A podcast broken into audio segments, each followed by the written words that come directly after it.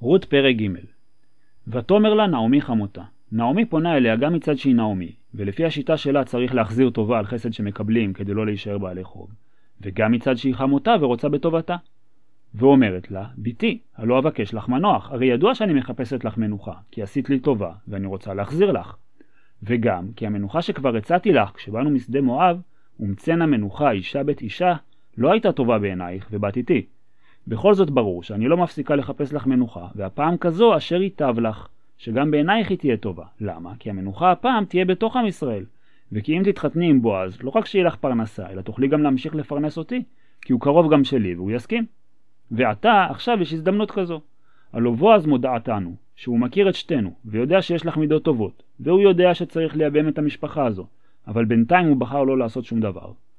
אשר ראית את נערותיו, וגם דרכן הוא שמע עלייך כל מה שצריך. הנה הוא זורה את גורן השעורים הלילה. הסבר קצר. את התבואה קוצרים כשהגרעינים עדיין לחים, וקשה מאוד להפריד אותם מהמוץ שעוטף אותם. ולכן משאירים אותם שטוחים בשמש כמה זמן עד שהם יתייבשו. ואז, בגורן, שהוא משטח סלע קשה, במקום שהרוח שולטת, כלומר בדרך כלל בראש ההר, למשל גורן הרבנה שהוא מקום בית המקדש, שם דשים אותם, כלומר עוברים עליהם עם מורג, שזה לוח עץ שתקועות בו אבני חצץ קטנות, והוא קשור לשברים, ואדם עומד על הלוח, והשברים גוררים אותו על השעורה או על החיטה. ואז החיכוך עם לוח העץ לשיבולים מפריד את הגרעינים מהמוץ ומהשיבולת, כי הגרעינים כבר קשים ולא נשברים, אבל המוץ נשבר. ומקבלים תערובת של מוץ וקש עם גרעינים.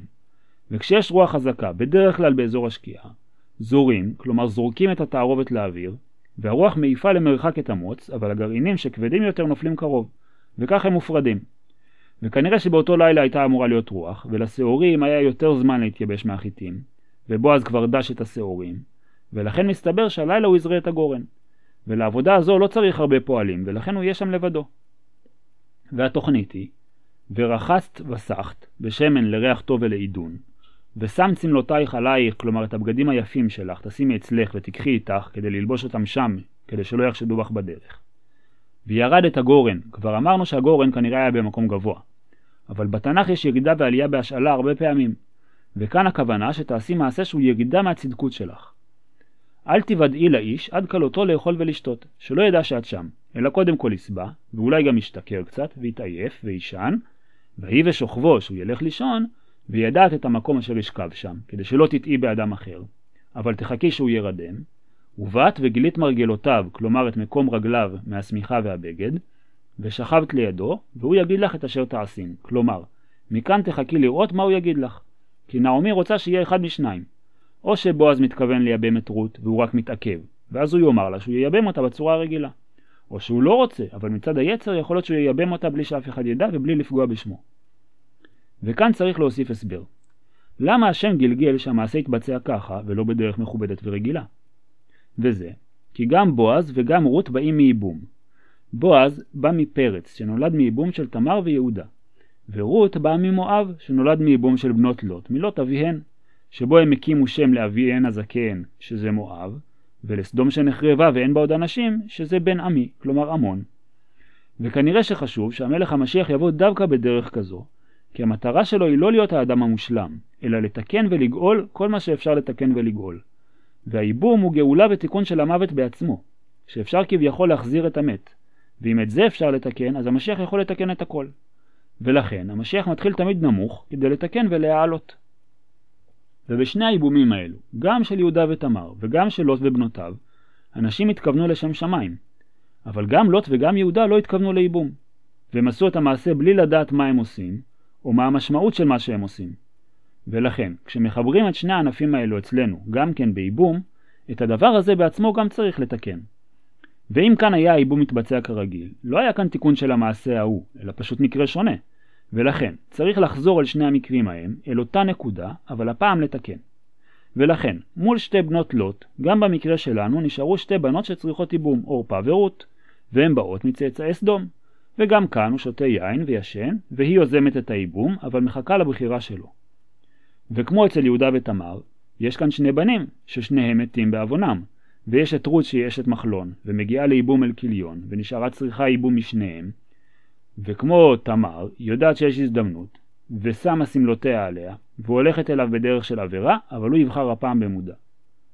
לרות זה לא מתאים, כי היא צדיקה, ולכן מצד עצמה היא לא רוצה את השיטה הזו, אבל מבחינתה נעמי היא הרב שלה.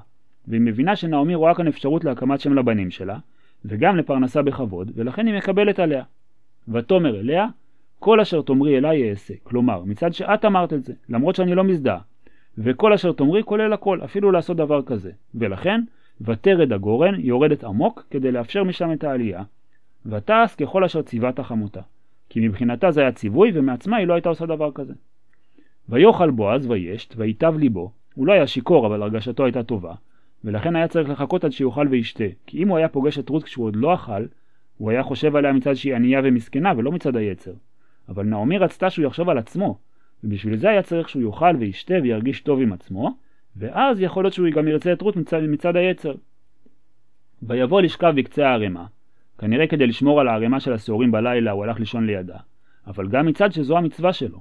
הרי בעזרת התבואה הוא הציל את העניים ברעב, ולכן הוא רצה להישאר בגורן בלילה ולהיות ליד הערימה, ואולי לכן הוא גם אכל שם סעודת מצווה. ותבוא ולט בסתר בלי שישים לב, ותגל מרגלותיו ותשכב על ידו כך וחיכתה שהוא יאמר לה מה לעשות. ויהי בחצי הלילה. ברור שיש סיבה למה כתוב שזה היה דווקא בחצי הלילה. ואולי כי הנקודה הזו היא הנקודה הכי נמוכה והכי רחוקה מהאור, ודווקא משם מתחילה הגאולה. עד עכשיו הייתה שקיעה בלילה, ומכאן מתקדמים לקראת הבוקר. ולכן בגאולת מצרים התחילה מכת בכורות בחצי הלילה, שזה היה הבסיס לגאולה שתהיה בבוקר. ולכן המשיח מתחיל בנקודה הזו. ודוד עצמו אומר חצות לילה אקום להודות לך על משפטי צדקך. ובחצות הלילה הזה, ויחרד האיש, נבהל וחיפש מה לעשות, כי הוא הרגיש שמשהו לא בסדר. וילפת, שהיא תפסה אותו שלא יצעק. ואז הוא הסתכל וראה, והנה אישה שוכבת מרגלותיו. ויאמר מי את? לא רק מה השם שלה, אלא כמו שאומרת לה גם נעמי אחר כך, מי את ביתי? הוא שואל גם מה הכוונה שלך. ותאמר, אנוכי רות אמתך. יש הבדל בעברית בין אמה לשפחה. שפחה זה מלשון משפחה, שהיא חלק מהמשפחה. ואמה מלשון זרוע, יד, שהיא עוזרת בעבודה. ורות אומרת לו, יש לך מצווה לעשות, להקים שם לאחיך, ואני אמתך לעזור לך בקיום המצווה. גם אם תבחר לעשות אותה לא בדרך של נישואין, אבל ופרסת כנפיך על אמתך. אני רוצה יותר מזה, שיהיה בצורה קדושה ולשם שמיים. כמו שאתה אמרת לי, אשר באת לחסות תחת כנפיו, בצל של דברים עליונים. ואת זה אני מבקשת. וזה כי גואל אתה. באופן כללי אתה גואל של מחלון, ואם אתה לא רוצה לשאת אותי מהבושה, תוכל לייבם גם בלי שידעו. אבל אתה גם גואל שלי אם תסכים להתחתן איתי. ועכשיו בועז צריך לתקן, גם לא ללכת אחרי היצר וגם לבחור לייבם מרצון. אבל לפני זה, הוא ממשיך ללמד את רות פרק בעניין החסד, כמו שהוא לימד אותה פרק בעניין העולם הבא. והוא מדגיש לה, שאומנם נעמי שלחה אותך מצד מידת הדין, כדי שתגרמי לי לקחת אותך מצד היצר ולא בחסד, אבל אני יודע שאת עושה את זה מצד החסד ולא בשביל טובת עצמך. וגם אני עושה מצד החסד ולא לטובת עצמי. ולכן אני לא הולך אחרי היצר. ולכן ויאמר ברוכה את להשם ביתי. הברכה שלך היא להשם כי את עושה בשבילו ולא בשביל עצמך. היטבת חסדך האחרון מן הראשון. החסד הקודם שעליו דיברנו היה חסד עם חמותך, להחיות אותה בעולם הזה. ועכשיו את עושה חסד יותר גדול מזה להחיות את נפש בעלך לעולם הבא. וברור לי שאת לא עושה לטובת עצמך. כי לבלתי לכת אחרי הבחורים, שאם רק היית רוצה חתן, היית הולכת אחריהם כמו שהלכת אחרי הקוצרים. ואם תאמרי שאולי עדיף לך עשיר וזקן יותר מאשר בחור עני, לא הלכת אחריהם עם דל ועם עשיר. כי יש גם בחורים עשירים שיכלת ללכת אחריהם בעיר, אבל את ישבת את חמותך. אז ברור שלא בשבילך את עושה, אלא רק בשביל בעלך, וזה חסד גמור. כל זה מצידך. אבל מצידי, עכשיו מול מה שהצעת, ואתה ביתי אל תראי, אין לך מה לפחד. לא שאני אדחה אותך לגמרי, וגם לא שאני אקח אותך רק עכשיו, אלא כל אשר תאמרי אעשה לך. גם עצם הייבום, וגם שיהיה לשם השם. בדרך הנכונה שביקשת שאפרוס כנפי עלייך. וצריך לשים לב, שנעמי אמרה לה, והוא יאמר לך את אשר תעשין. והיא ענתה לנעמי, כל אשר תאמרי אליי אעשה. והוא אומר לה, כל אשר תאמרי אעשה לך. אז רות עושה מה שנעמי תאמר, ונעמי אומרת לה לעשות מה שבועז יאמר, והוא אומר לה שיעשה מה שהיא אומרת. כי נעמי רצתה שבועז ייקח או מצד זה או מצד זה, ורות תשאיר את הברירה בידיו. ורות אמרה שהיא תעשה למרות שזה לא לרוחה. זה לעניין המעשה, אבל בפירוש היא אמרה לו שהיא מעדיפה את הצד שבהיתר. והוא אמר לה, אם כך, כל מה שתאמרי לי לפי רצונך אעשה, לקחת אותך בהיתר. ויוצא שבאמת רות הייתה זו שאמרה מה לעשות. כי היא בחרה את הבחירה הנכונה, ובועז בחר לבחור את הבחירה הנכונה שלה, ונעמי בחרה שבועז יבחר. והוא ממשיך, אל תחשבי שיש לי בושה להתחתן איתך. כי יודע כל שער עמי, השופטים שבשער יודעים שמותר לשאת מואבית, והעם שבשער יודעים שאת ראויה לי, כי אשת חיילת, שאת עושה כל מה שצריך, ויודעת גם לפרנס, וגם לתמוך בחמותך, וגם להמשיך לכבד אותה, ולכן יודעים שאת מתאימה לי שגם אני גיבור חיל. ועתה, אחרי שאני מסכים, יש עוד נקודה שצריך לפתור. כי אמנם כי גואל אנוכי, זה נכון שאני גואל ויכול לגאול, אבל, וגם יש גואל קרוב ממני. הוא אומר לה וגם, ולא אבל, כדי שיהיה ברור שכך או כך היא תתחתן, או איתו או עם השני. וכנראה שדין ייבום שהתורה חידשה הוא באחי האב דווקא, כי איתם אסור להתחתן סתם כך, אם לא בייבום. אבל כשאין אחים מהאב, נהגו שמי שהכי קרוב הוא מייבם. ואם לא הוא, אז הבא בתור. ולזה לא צריך חידוש של התורה, כי במילא מותר להם להתחתן. וגם אל תראי שתצטרכי לחזור לעיר בחושך, אלא ליני הלילה, ותישארי כאן, ורק מחר נוכל לדעת מי גואל אותך. והיה בבוקר, אם יגאלך, טוב יגאל, שאם ירצה לגאול, הגאולה שלו טובה כמו שלי, ואין לך מה לחשוש, ויהיה לך גם בעל טוב וגם כסף. ואם לא יחפוץ לגאולך, כלומר לא מצד שייקח לו זמן, אלא שנדע שהוא לא רוצה, וגאלתיך אנוכי חי השם. ועל זה נשבע לה כדי שהיא לא תחשוש. שאם הם ידעו שהשני לא רוצה, הוא יגאל אותה והיא לא צריכה לפחד. אבל כאן הוא מוסיף לה עוד דבר, שכבי עד הבוקר. ובזה הוא לא מתכוון שהיא תישאר שם ולא תחזור לעיר, כי את זה הוא כבר אמר לה, ליני הלילה. אלא שעכשיו, אחרי שהוא נשבע לה שהוא יתחתן איתה, הוא צריך לתקן את הייבום של תמר, ולוודא שזה לא מצד היצר בכלל. ולכן הוא אומר לה להישאר כך עד הבוקר, אחרי שכבר הוסכם ביניהם להתחתן. ולכן, ותשכב מרגלותיו עד הבוקר. היא לא רק נשארה בגורן, אלא נשארה לידו באותו מצב במשך כל חצי הלילה השני. ובכל זאת הוא לא נגע בה, כדי שיהיה ברור שגם הוא עושה לשם שמיים בלבד.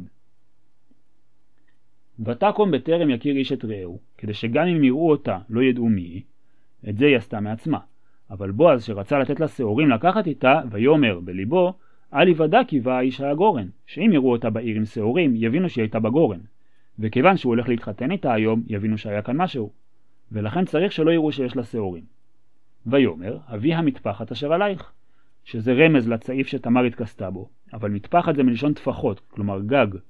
זה אצלך עניין עליון.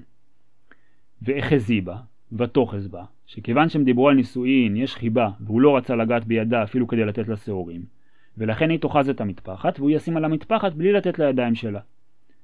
וים עוד שש שעורים, כיוון שהגרעינים כבר היו נפרדים מהשיבולים, הוא מדד לכמות גרעינים שיש בשש שיבולים, כדי לרמוז לה שזה הכמות שיצטרכו בסך הכל עד שיבוא השלב השביעי של הקדושה, ויקדשו אותה, או הוא או הגואל. וישת עליה, כלומר על המטפחת, ומיד ויבוא העיר, שזה חלק מהרמז, שהוא יוצא ישר לעיר, ולכן לא יצטרכו יותר משש שעורים.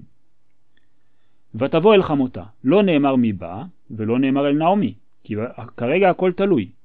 ולכן שואלת אותה נעמי, ותאמר מי את ביתי? מהלשון ביתי יודעים שהיא יודעה מי היא, אלא היא שואלת מי את? את אשתו של בועז? או לפחות יש בך הריון להקים שם למחלון? או לא זה ולא זה? ותגד לה את כל אשר עשה לה האיש, גם את זה שהוא השאיר את הדבר בספק, וגם את מה שעשה לה שהוא לא נגע בה ואפילו שהיא נשארה שם עד הבוקר, וגם שהוא נשבע לה. אבל על גבי זה היא מוסיפה את הדבר המוזר, שהיא עצמה לא יודעת איך להסביר אותו. ותאמר שש השעורים האלה נתן לי, שהם שש שעורים בלבד, כי אמר אליי אל תבואי ריקה מלחמותך. וזה מה שהוא אמר לי, אבל אין לזה הסבר, כי היה הגיוני שהוא ייתן יותר כדי שאני לא אבוא ריקם אלייך. ואז מבארת לה נעמי את הסימן. ותאמר שביב איתי. נעמי מבינה שאם בועז שלח אליה את השעורים, זה כי הוא מבין שרות מעצמה לא הייתה עושה את כל הדבר הזה, אלא נעמי אמרה לה. ולכן הוא שלח לה לומר שאין עוד צורך לעשות מאמצים כדי לשכנע אותו, ושנעמי לא תשלח אותה לשליחויות נוספות ללחוץ עליו. ולכן שבי עד אשר תדעין איך יפול דבר, אם הוא יישא אותך או הגואל. כי לא ישקוט האיש כי אם קילה הדבר היום, ולכן הוא נתן לך רק שש שעורים. לומר שלא נצטרך יותר מזה, כי הוא מיד יוצא לעיר. ולא רק שהוא יתחיל היום, אלא גם יכלה את העניין. ולכן אמר שלא תבואי ריקה מלחמותך. כי מה שמעניין את חמותך זה לא האוכל, אלא להקים שם לבן שלה. ואת חוזרת ריקם, כי את לא בהיריון וגם לא נשואה. ולכן אל תבואי אליה ריקם, אלא עם הבטחה שהכל יסודר היום.